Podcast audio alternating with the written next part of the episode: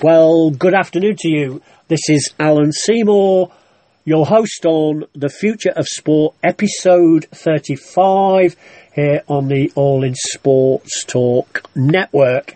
Delighted today, a very special guest, not met Mark J. Burns from uh, the USA, uh, but I've been delighted to be able to uh, have some connections with Mark over a number of years now, I think, mainly via social media and Twitter particularly. So I just want to begin, uh, Mark. Perhaps you can give us a little highlight showcase. Um, tell us a little bit about why sport business and how you came to inhabit this wonderful world we both inhabit. Sure, and uh, Alan, thanks so much for, for having me on on the show. Um, yeah, I guess my background. So, uh, went to went to the University of Michigan for undergrad, uh, thinking I was going to uh, be the next sports medicine doctor for the Detroit Red Wings, and took a, a few science classes, and immediately realized that this was going to be an extremely tough road, and that wasn't actually interested in science. I was more interested in, in actually, in, you know, in helping people. And so, um, sort of had a, a pivot early on in my undergraduate career. Uh, eventually landed on um, majoring in history and uh, writing for the school paper was one of the extracurricular activities that I uh, kind of embarked upon um, my first semester, excuse me, my, my second semester uh, freshman year, and, and covered um, uh, some of the sports at the University of Michigan. That's kind of my first like real foray into.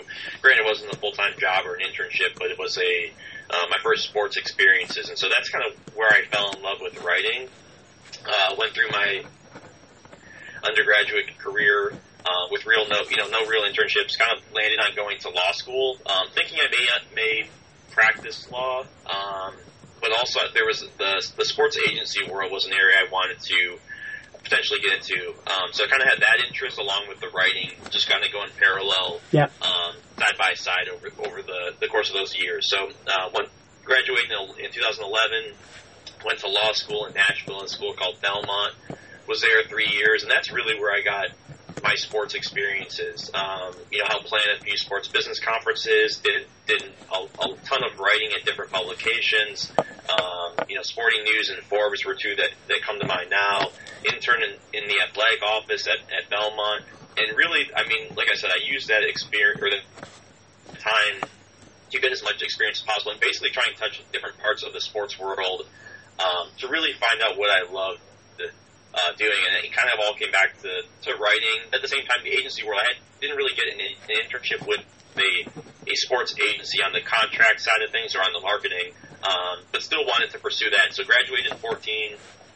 Um, it took about eight, nine months to get a full time job. I moved to Atlanta from Nashville um, and joined a sports agency called uh, CSC. It used to be called Career Sports and Entertainment. Now it's called CSC Talent. And I was on the marketing side doing, you know, uh, uh, commercials and, and endorsement deals. We did a few book deals for clients yep. and basically taking care of things going, you know, away from uh, uh, uh, off the field for our clients. Um, did that for almost two years. Really, enjoy, you know, I enjoyed it, but I didn't love it. Uh, and again, I come back to the writing. That was really like my passion. It still is. I mean, that's what I'm doing now.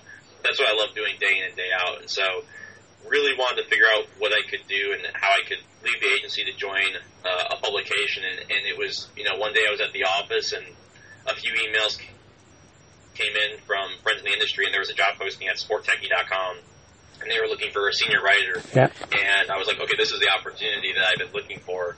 And I knew knew two of the, the, the two co-founders, and so shot them both notes, uh, applied, and within I think three and a half four weeks, I had accepted a full time offer. And so that was in uh, I think August of 16. Was there for about 10 months. In the meantime, I moved to, to New York uh, to work from here, and uh, after those 10 months, it was you know for a number of different reasons, it was time to move on thought I was going to get out of media altogether. Um, uh, you know, I really had like a lot of soul searching and, and kind of figuring out what I wanted in uh, in a career and life and you know all sorts of things. Uh, I think a lot of people just go through that, you know, at yep. some points in their life, and I was experiencing that last year for a couple months. And a buddy of mine in the industry, uh, he's really the one who pushed me to to do what I'm doing now. He said to me, you know, you really you love writing. You have some good relationships. It's obviously going to be a ton of work, and it's all on you to to make it happen. But you you know you don't want to look back ten twenty years from now and say, hey, I wish I would have started my own site when I was 28 and had no responsibility versus when I'm, you know, 45 and have three kids and a mortgage. Yeah. Um, and so, yeah, I woke up one day, uh, woke up, uh, I think August 8th.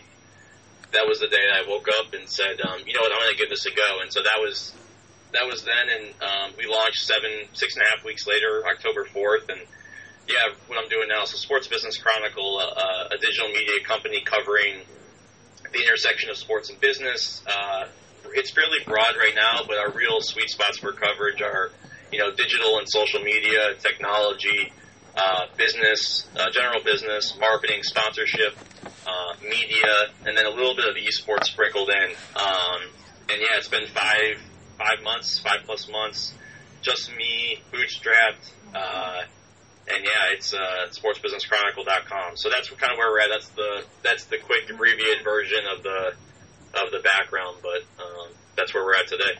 Mark, it's a fascinating narrative, uh, and you know it's taken you five or six minutes to give me a snapshot.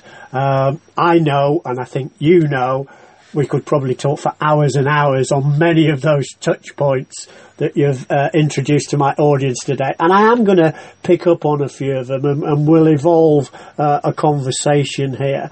I can say quite confidently, we've never met before, but it's so amazing. And I have a variety of guests. This is my 35th episode in doing them fortnightly, so you can see 18 months or so.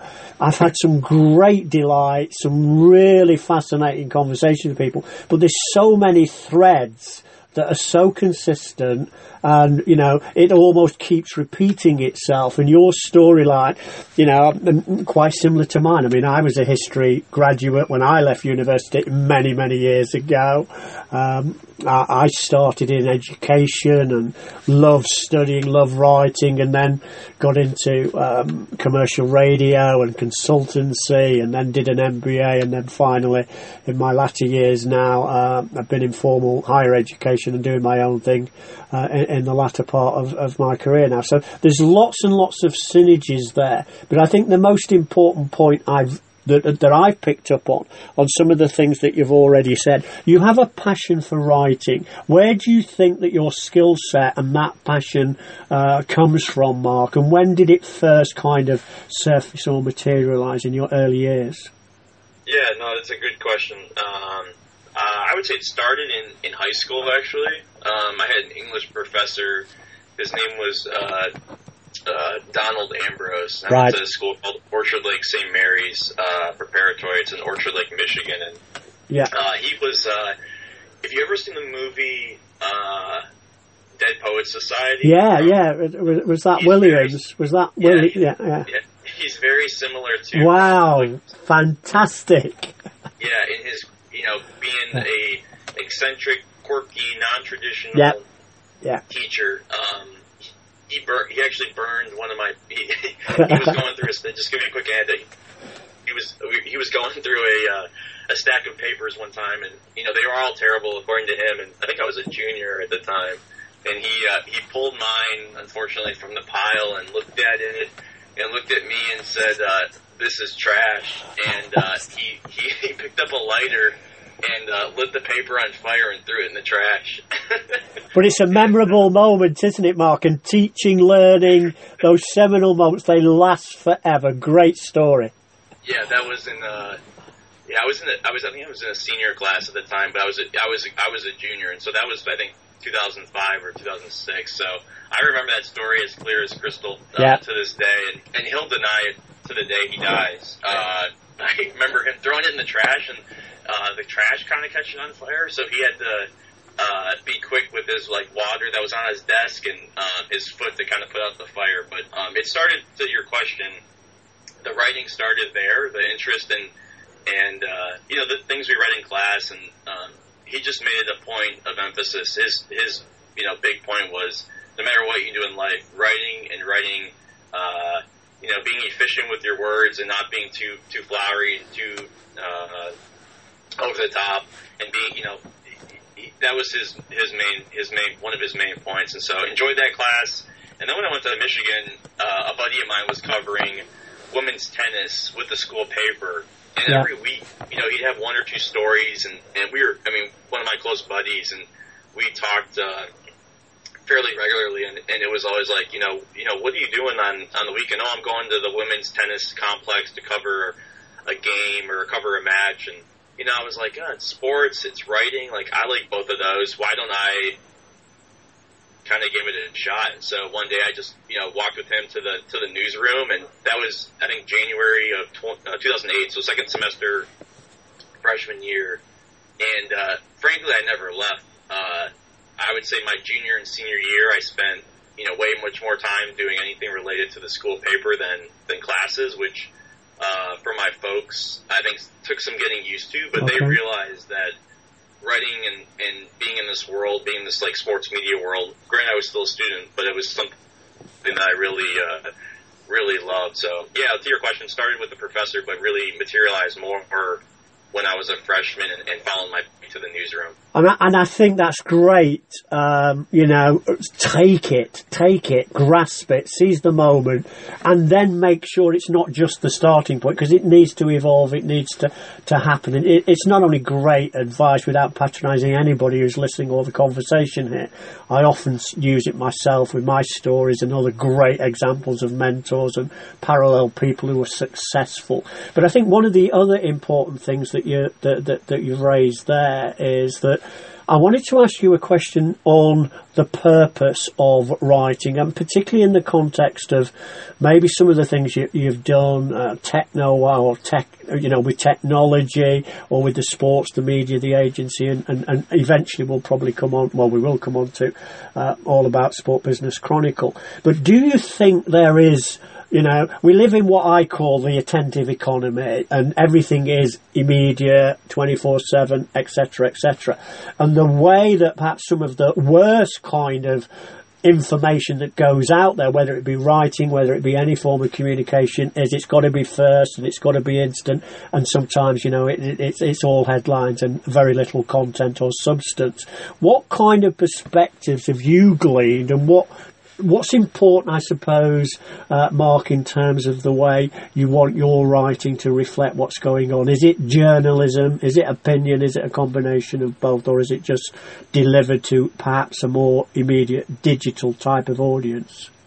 Yeah, I think it, there's a few things going on, at least with what I'm doing now. So I think to what you point, yeah, I think it's still it's still you know traditional journalism and traditional you know journalism ethics and and how the business Yeah. is. Um, I think if you know if you're breaking a big a big scoop or you have a piece of news and and you know 100 percent without a fact you know a shadow of a doubt that it's that you're accurate that your you know your sourcing is is is uh, in, you know there's no uh, you know no one can poke any holes in it or anything like that then I think 100 percent you can run with it for, Yeah. for what I'm doing now because because it's just me I haven't had an opportunity to to do much on like the breaking news or you know, getting scoops here and there. Um, I'm fairly fascinated with finding finding stories that no one else is covering Yeah. and finding uh, you know unlocking you know news and information that uh, people again people aren't covering but they sh- or people aren't maybe talking about but they should be. And I'll give you you know a few examples. One is you know the Nick Foles this Nick Foles story I Yeah. wrote last week for for the site. You know it's a few months or it's a few weeks after Super Bowl. He's a Super Bowl MVP and you know the again we we went through the Olympic cycle. Super Bowl's not really relevant anymore but it, you know him and his marketing certainly is. And from what I could tell, no one had written that story. You know, his marketing, the marketing landscape essentially for Nick Foles and how he was Yeah. cashing in, if he was cashing in on his Super Bowl MVP. And so, based on you know a few of my relationships, was able to get in touch with his his marketing agent, talk for an hour last week, and write up a story that um, you know I don't think anyone else really had. But again, for me, and I think for people in sports, they should know what's going on with him based on what happened in the Super Bowl. And so, for me, and again, what I'm doing, yeah, it's unlocking uh, those things that no one else is really talking about, but should be, and, and writing original content that no one else is is producing. Um, to what you said on the immediacy, I think something that this isn't unique to me. A, a fair amount of single single publishers or startup media companies do that is do this is they send uh, they send stories or they send their content directly to uh, their readers' inboxes. Yeah. And so, been doing some surveys and talking with a bunch of subscribers and a bunch of members. Uh, there was a large amount of folks who wanted better, uh, I guess the, the you know more. Um, I guess how do I put this? Um, they wanted to uh, access the content in a more efficient manner versus having to you know find the content on my site or see it in the newsletter. Yeah. And so basically, been sending uh, the articles directly to their inbox without them having to even visit my website. Yeah. Uh-huh. So that's been I've heard a lot of good feedback from from folks that are receiving that. And again, it's to your point on it's not only the immediacy, but it's also the convenience too. Correct. Uh, people live and die by their calendar and their inbox. Um, and I think a lot, all everyone's on their email all day long. So um, I don't know if that answers your question. Absolutely. And Mark, I, I, I, I'm so, so encouraged. I mean, perhaps not, that's not quite the right. It, I, I think it's exciting and enthralling to find so many different perspectives on what we're all trying to do. We're all communicators. We're all wanting to share things, and, and those who aren't, I don't think really should be in our business because I think we live in a uh, in a global world now, and we certainly live in a world where knowledge is key to lots and lots of things, but we don't know it all. And I've spent a lifetime in various uh, important sectors, and I'm so much more uh, a learner as much as a teacher these days, and I think it's great to find. And I really particularly like the idea of what you've said, unfolding and unlocking new stories, you know, doing it differently. I always admire, and again, maybe it's not quite the right word, I'm very respectful of the idea of, and Americans, for whatever reason, and, and again, I'm probably generalizing a little bit here, but they always believe that they can be number one in something. And I think that in itself is a great you know, it's a great lead for people because everyone is doing the breaking news and immediacy and get there first and covering the same old. And if you can find that golden nugget or that extra thing, I think that is truly, uh, you know, a very good route. You talked about, um, immediacy or I raised the point of immediacy and you raised the point of convenience. Get both of those. Can I ask you about relevancy? Because again, you know, you've spent whatever your career and your evolving career, the time in it, and the landscape is changing so quickly. You know, in my lifetime, it's changed. Uh, you know, it, it, it's been like an explosion and more explosions. But what do you see as the kind of immediate and relevant trends that need to be covered by people like you? Yeah, I think. Um if it was up to me, so I'll give you a few things. One is I, I think esports, from people I talk with yeah. in the industry that are maybe full time in esports and in gaming, there's definitely an e- a sense of esports fatigue in a way because it's been hammered home for the past you know 24 to 36 months, and it's this it's this you know next big thing, and, and in some cases this next big thing is here and uh, you know becoming a big part of the you know the bigger global sports industry.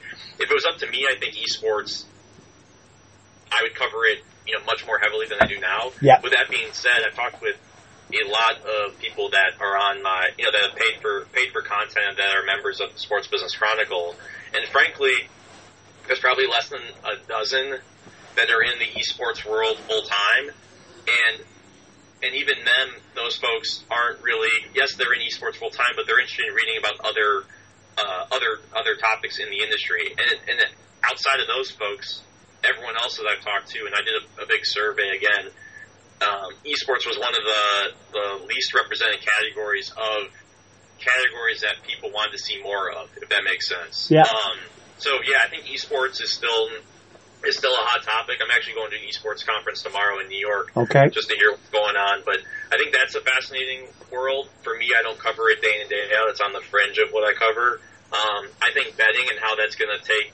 I mean, when that gets legalized in, uh, in the U.S., I think it's only a matter of time, especially when it goes state by state.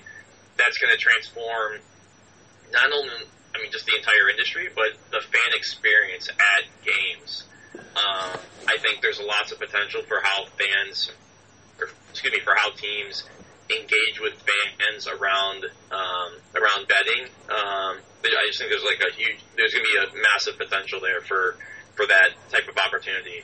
Um, with what I cover, I think uh, again mixed reality, AR and VR. Okay, that's, yeah, that's kind of at the from a tech standpoint. I don't go too deep into tech, but those three different areas are are certainly areas I focus on, and how teams teams and leagues are leveraging the technology not only to engage with fans, but also for uh, you know how teams are leveraging like VR for for player training and player performance. Um, so I think that that's still like a hot hot area. VR really was extremely hot late you know mid to late 2016 and all of last year. Uh, I think AR is taking you know if, if it hasn't yeah. uh, surpass VR from an interest standpoint, it's it's definitely getting there. I think there's way more potential with AR right now with just how the technology is on uh, on cameras and on smartphones. Um, so yeah, I, I would say that area, and then also, I mean, this is a huge category, but just around content. How's content being delivered to fans? Yeah. Um, whether it's live streaming, whether it's um, you know through mobile, um, I, again, that's broad, but yeah, just kind of focusing on content, social distribution, um, all that. So, I mean, Mark, you've covered obviously clearly what you recognise, and, and I agree wholeheartedly with most, if not all, of what you've talked about there. But I also want to kind of maybe just segue off for a moment, uh, and it might lead somewhere that I don't know whether you'd be uh, comfortable answering, but we, we, can talk about it anyway. But you touched upon the fan experience and kind of the whole broad aspect of fan engagement, you know, with, with, with what they get and what they expect. And and I think always again I use this phrase quite often the parallels or the um, you know the the less comparables as it were between an experience say going to watch a football a soccer match in um, you know a football match in the UK or a soccer match in, in the States. And there's, I know, a lot of debate over there around MLS. So, do you have a view on uh, the arguments within MLS and, and, and maybe how that's hindered some of the professional or some of the development of uh, of, of you know soccer in the US? Is, is, is there a view that you have there, perhaps, Mark? Yeah, I think. I mean, it's not the end out what I what I look at and cover, but um, it's interesting. Like a lot of people in sports don't. At least this is the U.S. perspective. Don't, still don't give soccer enough. Um, I don't say enough respect based on um, kind of the you know player salaries. Yeah. You know, I'm not a soccer guy, but or a soccer fan, but from from friends of mine that watch MLS and compare it to what's you know going on overseas, the competition doesn't even come close to what uh, you know the player the, the the player performance at least the, the, the competition doesn't come close to what's going on overseas. Yeah. So I think that maybe plays in the way. Um, with that said, I mean it's definitely you know I think they're what at twenty they're at twenty four teams now. Um, they just announced uh, Nashville, yeah. uh, which I think will be an awesome market. Um, just being down there for law school and seeing how. Uh, how the city rallied around the Predators after they went through in the, you know the late 2000s, early 2010s. They went through um, you know ownership change, potentially re- relocating to Canada, um, and they've had a lot of success the past four or five, five years. Um, I think Nashville will do extremely there um, yeah. from a soccer standpoint. And, and I think you've given a very again, yeah. Sorry, go carry on. No, yeah, it's. I think yeah, I think soccer will will do incredible down there in Nashville. Um, but to your to your question, I guess the point I would make is, yeah, I think this, you know people talk about the big four, um, and it's always I you know I think it's you it, you could definitely put soccer as as the big five um, into that, but again, it doesn't get the respect because of the the, the competition, the player salaries, the team valuations. Um, all that, and that's that's understandable. But you know, you look at some leagues. Um, I mean, hockey's in there, but um, you know, the ho- hockey I feel like is is sort of in a weird of the big four. Hockey's in this weird um, sort of state of influx. I don't, you know, with yeah. the hockey with the NHL players not playing in in, in South Korea in the Olympics, and um, just the state of the league. I don't know. Uh, I still think the league has been trying to figure out how to market that uh, that sport and that league for for years, um, and they clearly still haven't figured it out. Um, I don't know. So yeah. I mean, I one of the things I wanted really to kind of move on from there was that as an exemplar or as an example or, or kind of as a, a, market leader in many ways, from my perspective, you know, I, I, look at sports marketing education, I look at sport marketing degrees and programs, I follow a lot of sports and see how the growth of sport business, sport marketing. And it's wonderful, really, from a kind of, because we're still relatively new to that whole essence of, of, of, business. And I always come back to the fact that, you know, when I went over and, and watched Tampa Bay Lightning play and was a, was a guest there of the owners and, and the people involved there, it was just sensational, the whole experience. And my students thought exactly the same. And it just appears somewhat, you know, if they can't do that with football or soccer, then there's got to be something more fundamentally wrong. But moving or leaving that to one side for the moment, what do Americans want for the full fan experience? I know it's a very broad question, but give me a little insight from your perspective, Mark, on what truly fan engagement and the fan experience is in sports and entertainment there. Yeah, I think. I mean, I can speak to. You know, I haven't done done a lot of like, uh-huh. you know fan surveys or anything like that, but at least for what I personally, and I think what I personally feel, and then I think just what fans want, they want. And this is this is so simple, but they want Wi-Fi or they want the capability to send a tweet, absolutely, a, a snap or a post on Instagram. If they can't do that, especially for Gen, you know, for me as a millennial, even you know Gen Zers younger than me, um, that's going to be a problem. Yeah. Um, that's going to be an issue. So I think that, at its core, being connected is still at the heart of, of, of a fan experience. Um, beyond that, I would say, um, at least for, for me now, I, I, I mean, I would prefer some type of personalized experience. Okay. Um, yeah.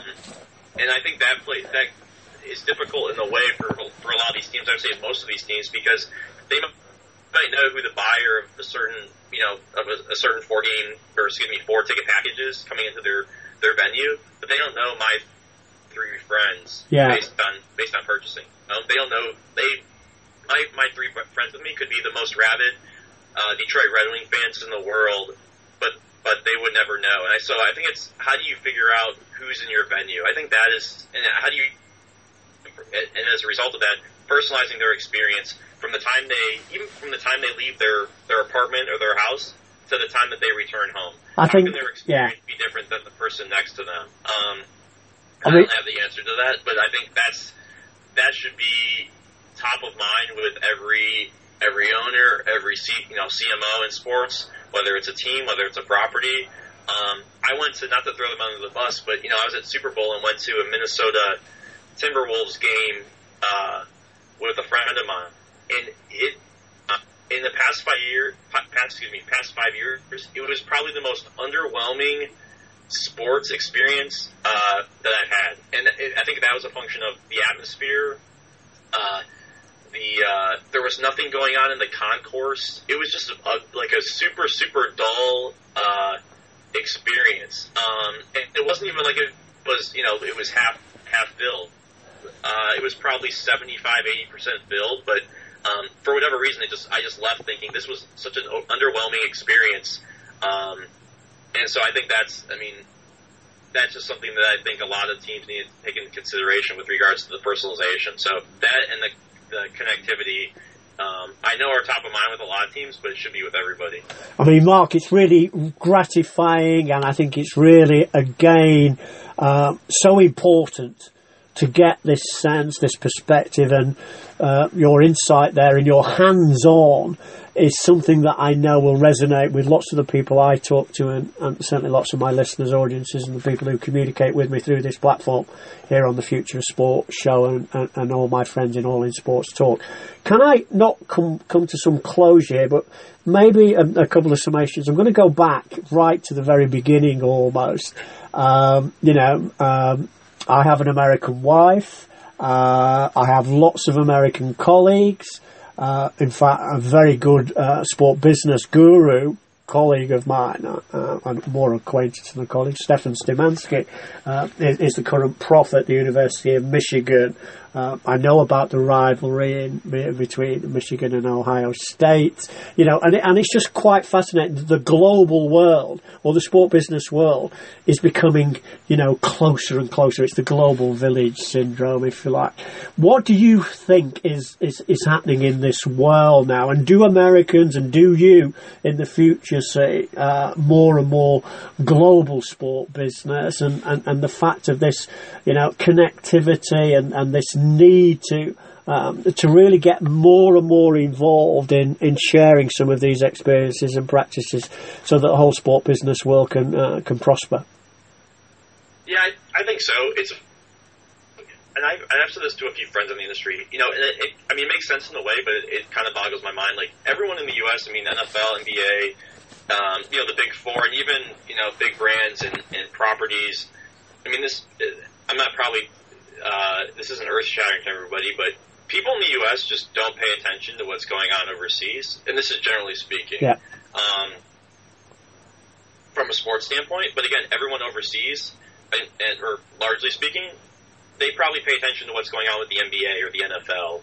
Um, from an innovation standpoint, from what's happening from a you know live streaming uh, to, to to everything, and I um, and again, I don't know how that changes, but how can more teams in the U.S. take learnings away from what's going on with the EPL, what's going on with the Bundesliga, what's yeah. happening in Australia, Australian rugby?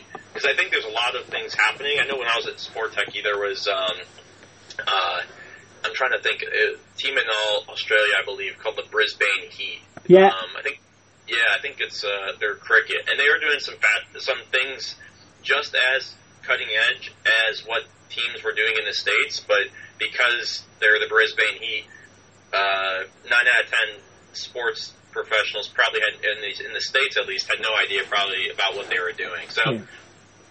I think that's something I wish there was more of is is how can people in the states take more away from what's happening happening overseas, whether it's soccer, cricket, rugby, um, and, and just kind of having that perspective versus only looking at the states uh, and other other teams within the same league, other leagues, other properties.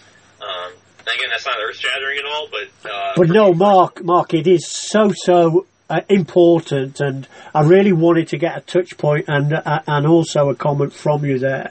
And you're absolutely spot on in some ways, and, and in the way of, of treating it very close, very, very much uh, as you know a, a, point to prosper and a point to progress from. I recently hosted a, a global conference uh, in November, and 40 people from University of South Florida, five faculty and 35 master's students came over, and they knew to a large extent that they were coming for that very reason that you've just highlighted.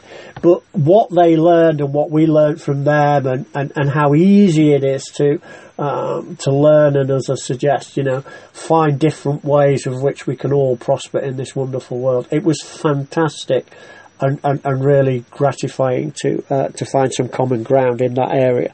Before we close on the interview, we've got about five or six minutes more here, um, if if we can, Mark. Your career uh, and I, I in no way embarrass you. Here. It's been a huge success. You know, we talk about you know the Forbes success story of the ones to watch and everything else, and you clearly have a vision of what you want to do in the future. If you were starting off again, would there be anything different that would you, that you would likely uh, maybe think about a little bit more. And if you were in the position to give advice to many of my young students who have just come out and graduated, uh, what kind of do's and don'ts or advice would you give them? Yeah, no, definitely. I think if I could do things different, um, you know, I, I get a few things. One is, um, you know, when I settled on, or I shouldn't say settled, when I decided on law school, I never considered considered a master's or an MBA or even working um, after uh, after uh, undergrad and maybe going back to school. Um, the idea of an, a joint MBA or a JD MBA or um, you know sport, uh, maybe a master's in sport management never came to mind. Okay. Uh, and that was because I was so set on law school, you know, going from history major and a few minors to, to law school. So I think that's something to is is and again I think the takeaway is to to make sure you exhaust all possible, you know, future opportunities. And and I think part of that came with I didn't even know what an informational interview was until I was in law school. And so had I known in undergrad that this is what it, this is what that is, this is actually a thing that you need to do and do it fairly regularly to learn more about the industry and people's background so that you can take those, you know, their, their experiences and apply them to your own career. If I would have known that, I probably, I don't know if I would have maybe settled on law school. Something that somebody would have said or, uh, maybe would have clicked with me, and you know maybe I would have gone a different route. So I think that's that's one thing there.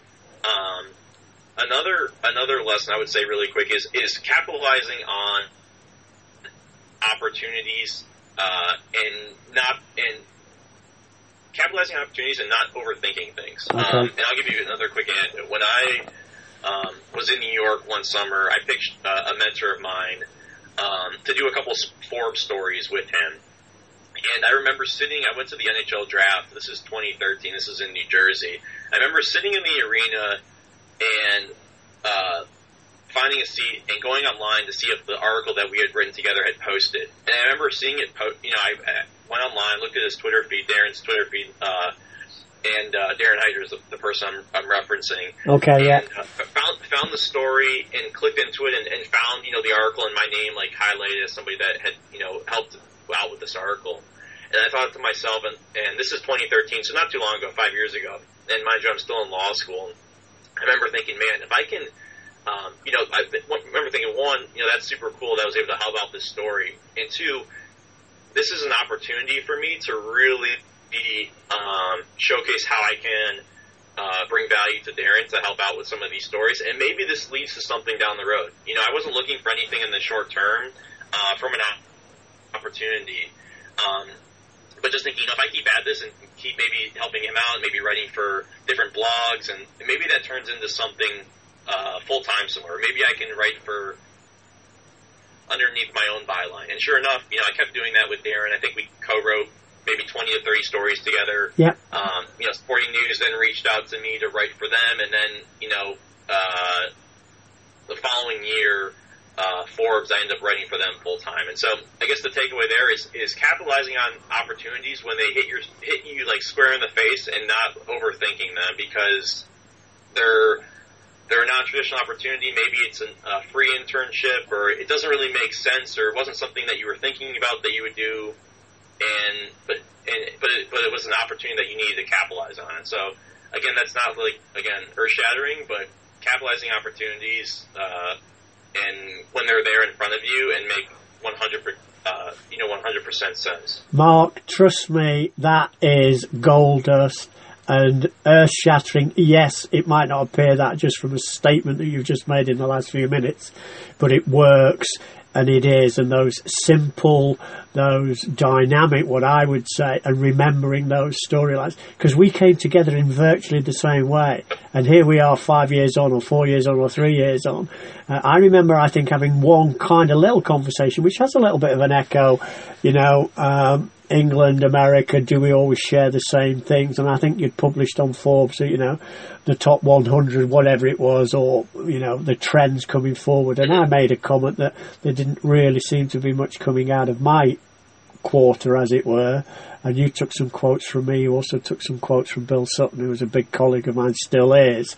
And the starting point that is made there, it stands you in good stead. And from that, it's, it's a bit like when Seth Godin all those years ago started viral marketing and viral communications. The spread is so, so gratifying, rewarding, and everything else. We're going to sadly just about run out of time. It's been a great pleasure today sincere pleasure and a delight to talk to you and get some insights. How can my audience, just a few shout outs for, for yourself and Sport Business Chronicle, uh, and, and how can they make contact with you, Mark? Yeah, sportsbusinesschronicle.com is the website. Um, mark at sportsbusinesschronicle.com is my email address. Um, and then Twitter, uh, if you want to get in touch with me personally, Mark J. Burns 88 is the best way there. Mark, a real, real delight. I'm sure we'll convene again, converse again. I wish you every success going forward for Sport Business Chronicle, uh, uh, uh, and particularly Mark Burns. So thanks a lot. You take care. Have a great week. You too. Thanks, Alan. Cheers.